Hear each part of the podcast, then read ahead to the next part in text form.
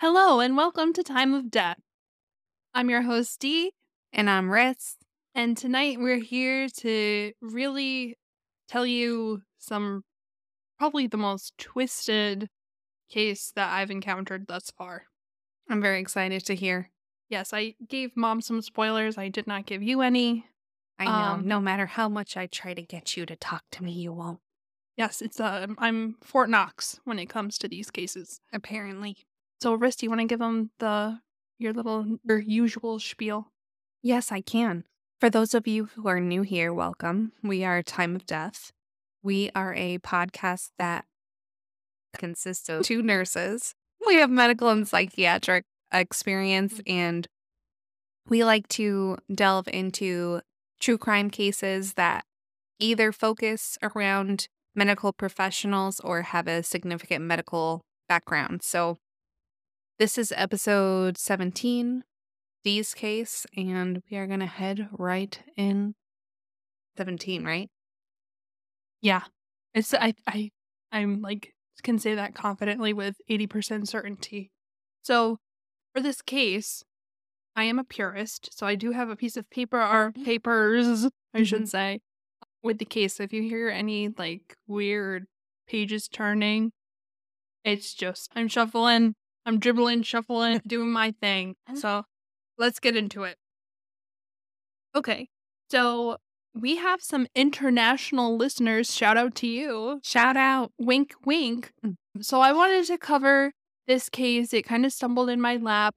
I was scrolling through Facebook because I am a true hearted millennial.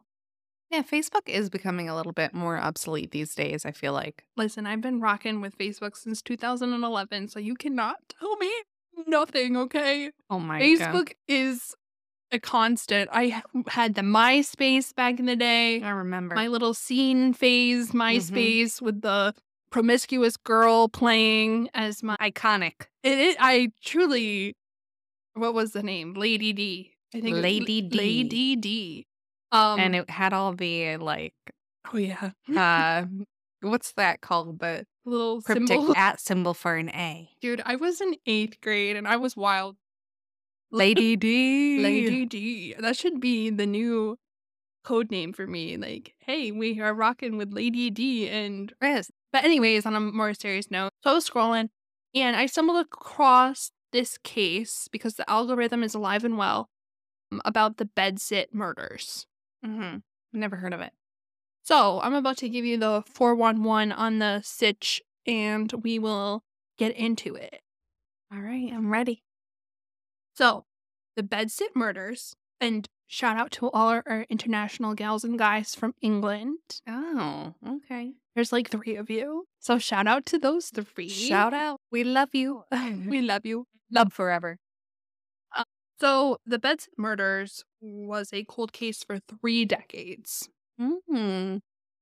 It was actually one of the United Kingdom's longest unsolved double homicide. Double. And due to advancements made in technology, the killer was identified, which helped a depraved monster be held responsible for his crime. That's what I like to hear.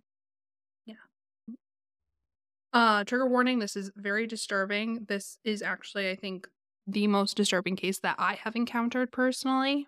Mm. So I that I think that is definitely saying something. There are fortunately no baby murderers in this tale. Good. Um it's still pretty pretty twisted. So if that's not for you tonight, then we'll just see you in the next episode. Thank you, Riss.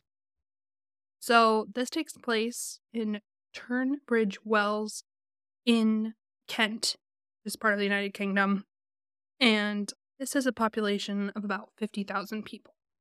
It's a quiet town, quaint, picturesque, what you normally would picture of like cute little England. In this town, June 23rd, 1987, 25 year old Wendy Knell is found in her apartment. She had spent the previous night with her fiance. His name is Ian Plass, and they had stayed at his apartment. So I guess she did not go to work that morning that next morning and they were concerned. So they did like a they're kind of a wellness check and called her her fiance Ian, and he went to her apartment. And he's like, "What's going on, Wendy?" So I guess he had looked through a window and saw her in bed. So he like was calling, like trying everything he can to get her to open the door. He figured she was sick. He Mhm. was concerned for her safety. So he went in and he found her body. Oh no. Wait, so they were together the night before. She had slept over his house, and then in the morning. She had gone back to her apartment, I guess, Okay. and she did not come Go to work that to day. work. Okay. So that was like the red flag. So he found her body, bloody, battered, naked, and she had been strangled. The coroner found that she had been sexually assaulted after her death as well. Postmortem, she was assaulted. Yeah. Okay. There was no signs of forced entry, and that led the investigators to believe that the killer had entered through like a window and he just waited for Wendy to come home. Mm. So, what I thought was also very bizarre is that her killer took her diary that she had at home. They really didn't find much in terms of evidence. They did have one fingerprint and a shoe print. However, there were really no other leads. The town was very scared, and it was like very unprecedented for something like this to happen in this town. Mhm. Like, it, it was like your typical small town kind of vibe Yeah. and this poor girl is brutally murdered. So, in November, specifically the 24th, the same year, 1987, 20 year old Caroline Pierce was abducted from her apartment.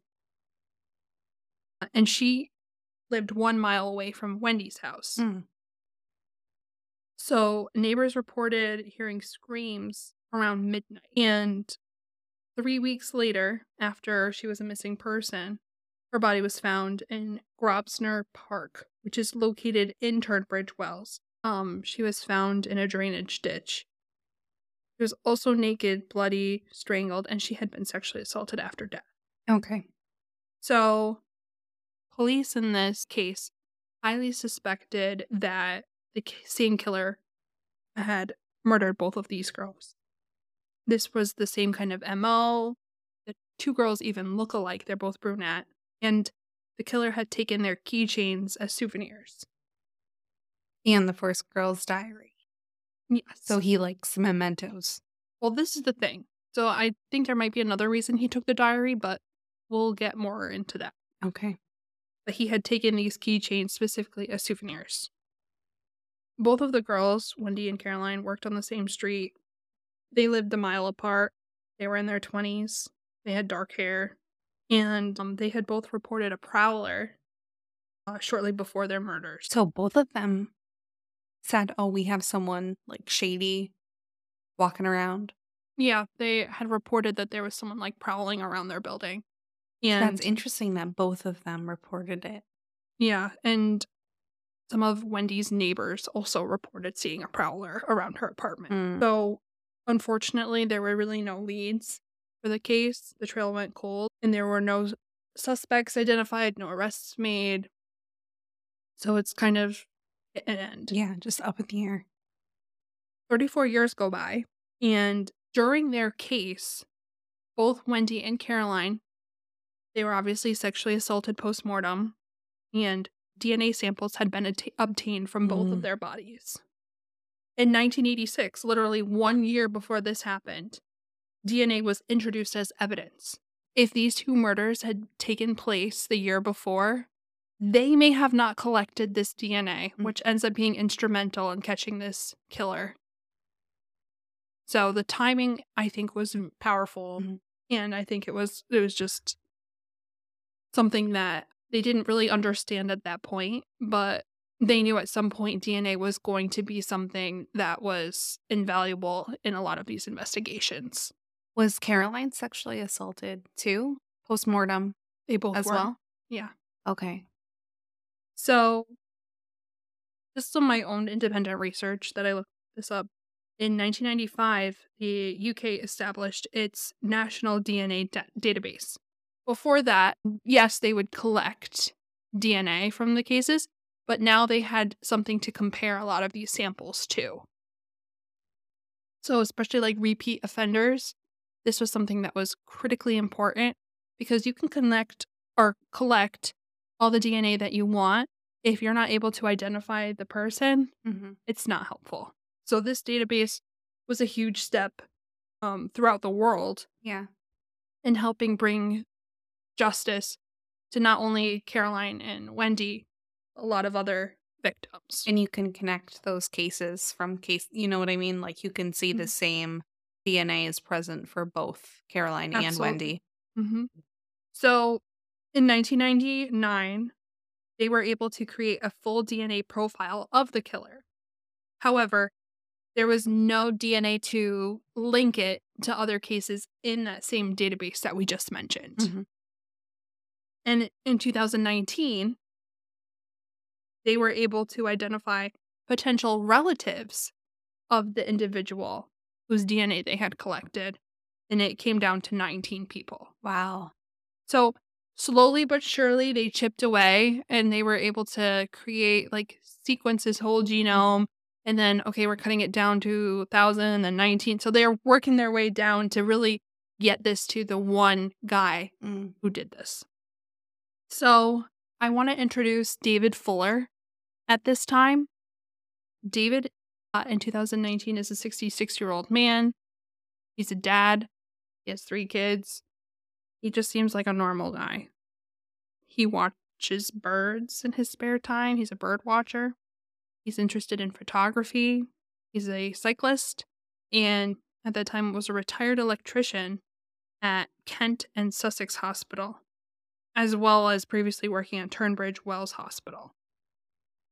So I watched the body cam video where the police enter this individual's house, David's house, and they charge him or arrest him for the murder of Caroline and Wendy. And this was in his home in Heathsville, which is about 40 miles away from Tunbridge Wells. So he denied murdering the two girls. However, DNA linked him to both murders with a certainty of 1 billion to 1. So this is clearly the guy. Mhm. Plus, his fingerprint was a positive match to the fingerprint that was found at Wendy's apartment. I think this was really cool.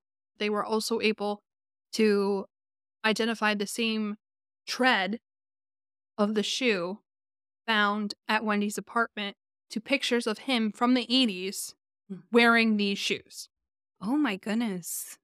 So it was That's like, like a from a very high tech kind of thing. Yeah. So there's a lot of software involved, and they were able to do that. And I thought that was so cool and interesting. That is cool. You know what? I was listening to a true crime podcast that I like, Rotten Mango. I probably have brought her up before because I love her. But she was talking about the other day how there are podiatrists that work with the FBI to solve murders and other crimes. And they are able to look at footprints and like match it up with a gait to see how someone's walking, like if they walk with a limp or if, you know, like that, those kinds of tiny details that you don't really think about. And it goes really in depth. But I was like, wow, they have like podiatrists to fo- that focus on that. Sherlock Holmes also does that. Sherlock Holmes is like a jack of all trades. It's true. Well, while they were investigating his home, they also found a receipt from 1984 to Buster Brown's, which is the restaurant where Caroline worked. He's either the biggest packer there ever was, or he's keeping that as a souvenir. Yeah, I was going to say that's not a coincidence. No. He also had pictures from Supasnaps, which was the store that Wendy worked at during the time of her murder. Hmm. So, also something important to note David had been a part of a cycling club, and a route that they would take on this club outing was um, through the park where Caroline's body had been dumped. So, there's a lot of, I mean, besides the billion to one certainty, there's a lot of coincidence. Mhm. Uh, quote, quote, what is this? What is this? Uh, Italics, I usually say like quote unquote quote unquote, with my little gesture of my my hand. little bunny fingers. little bunny fingers. Coincidence. Linking this guy. So let's jump back to the diary thing. Wendy's diary went missing. So this is someone that A knew she had a freaking diary. And she clearly had had some kind of encounter with him. Oh, that's that- what my first thought was. I was Yeah. like, oh, maybe she's like written about him and that's why he doesn't want that found. And then I was like, oh, maybe it's just a memento. But yeah, that makes sense too. Because if he was stalking her, he went to her place of work, he had contact with her. These guys tend to escalate. Mm-hmm.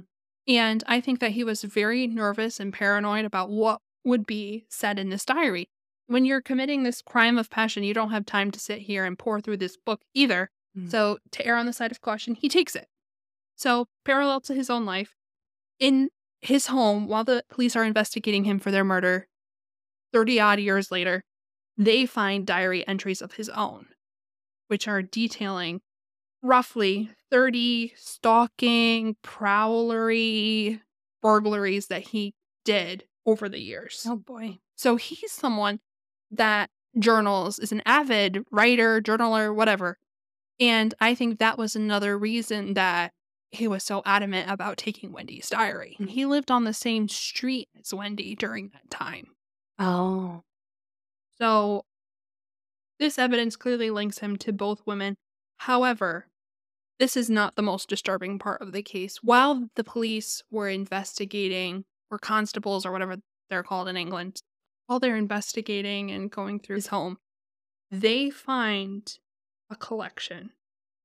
And in this collection, it's videos, photos, journals, all of which is chronicling him sexually abusing the female corpses in the morgues of the two hospitals that he worked. So these are not Wendy and, Caroline's murders. These are separate from when he was in the morgue, when he was working in the morgue of him sexually assaulting corpses. Yeah.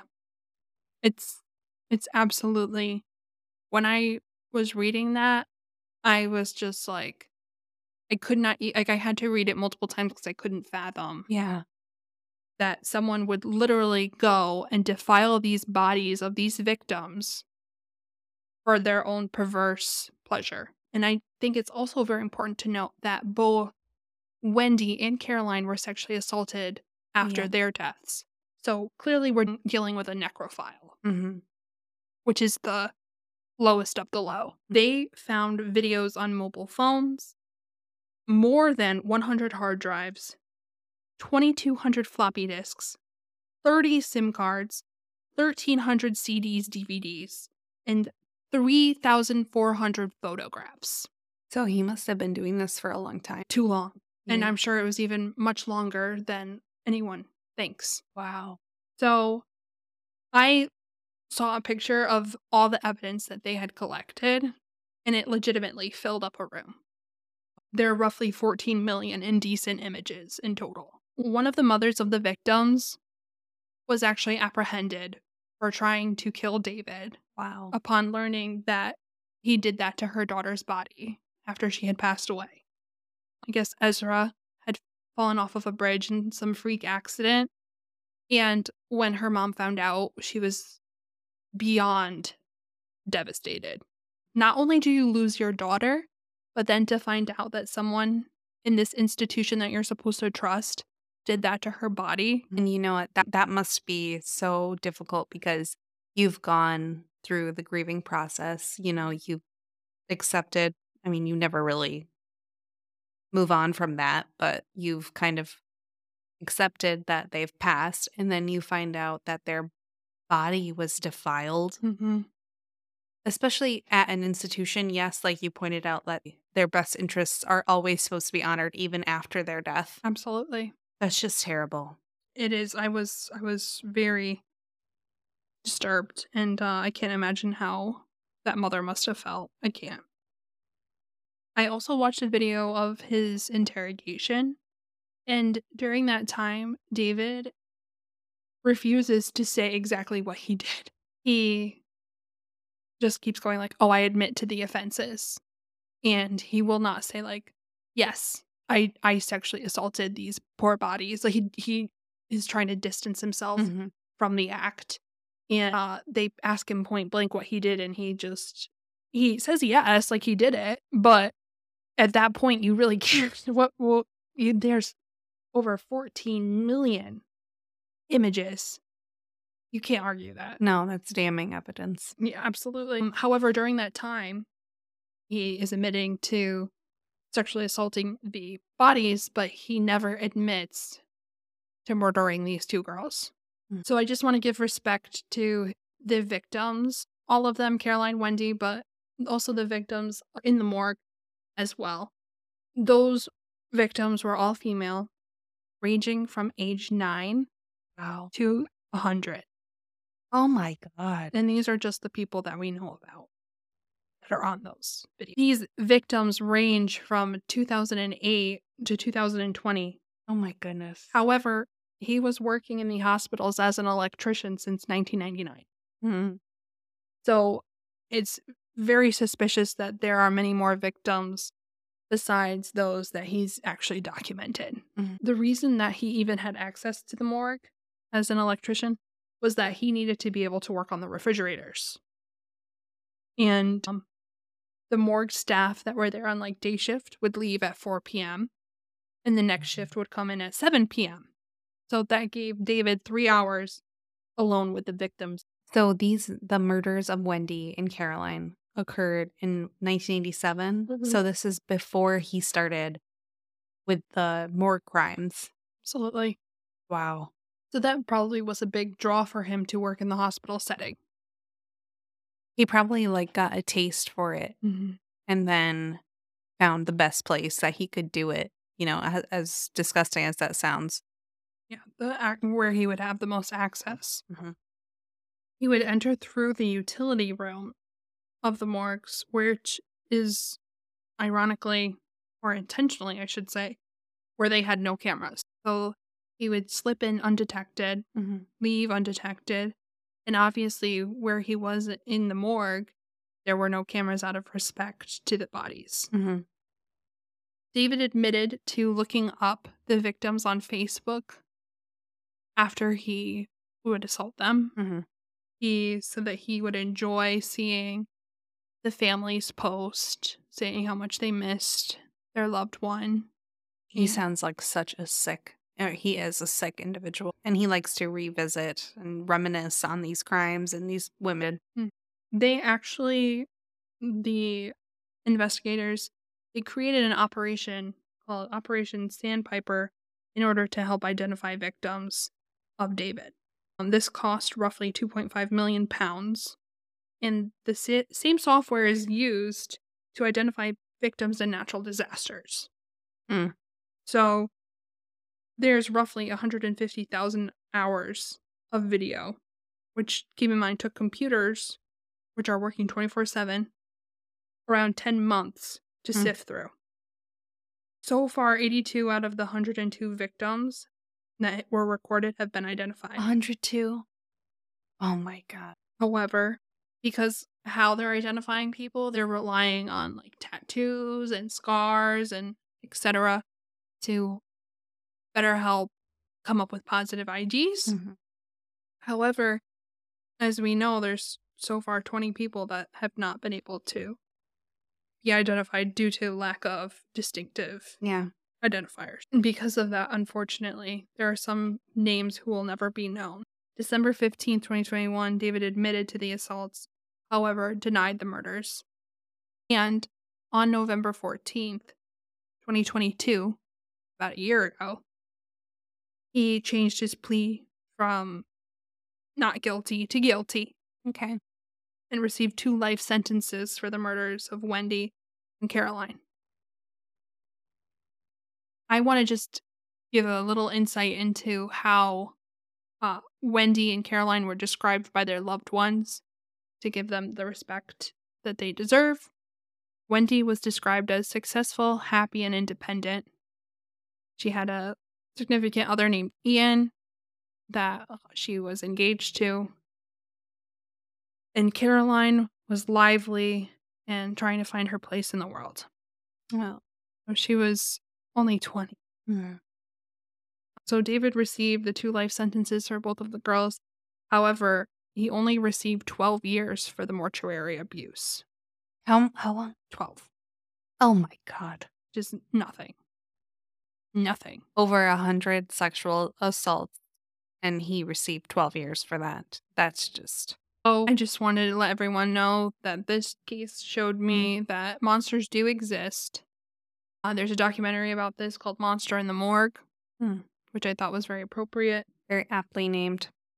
And um, yeah, this this was just terrible reading about and watching the videos on ends and the interrogation and all that. Just the lack of accountability. David also did plead like, their version of uh, criminally insane, but however, he had no history of mental illness except in 2010 where he felt a little depressed uh, because his legs were hurting him. Okay.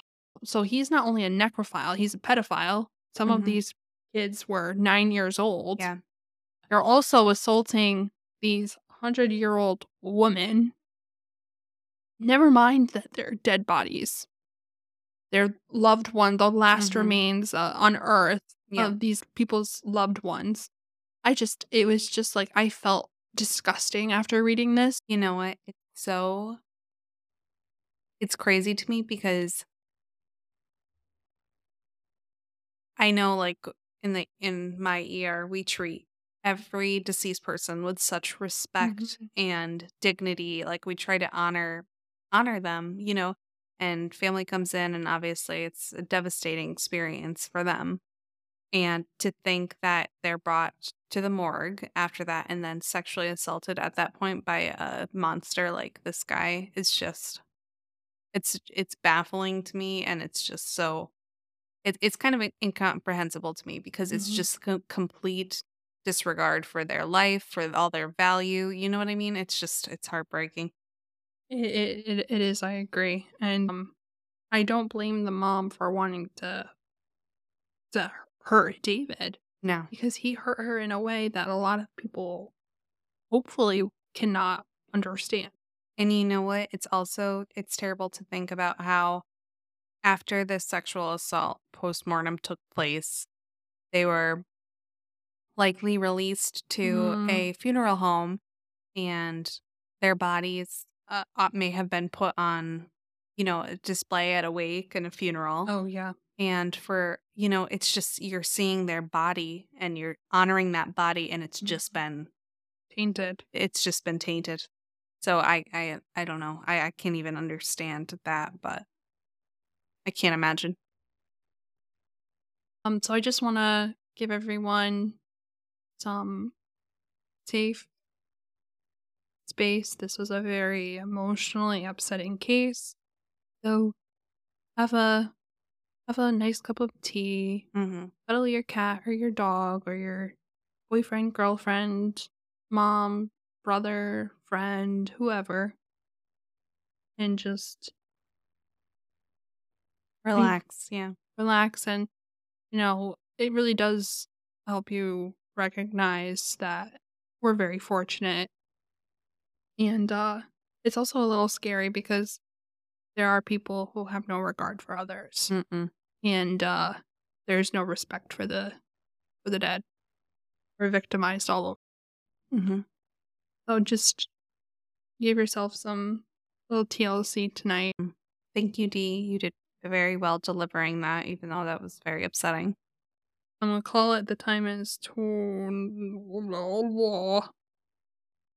19 oh wait. Could not do the math. Could not do Just the add the number to I- twelve. no- anyways on that note uh 1908 that's 708 for all you non-military non-medical folks.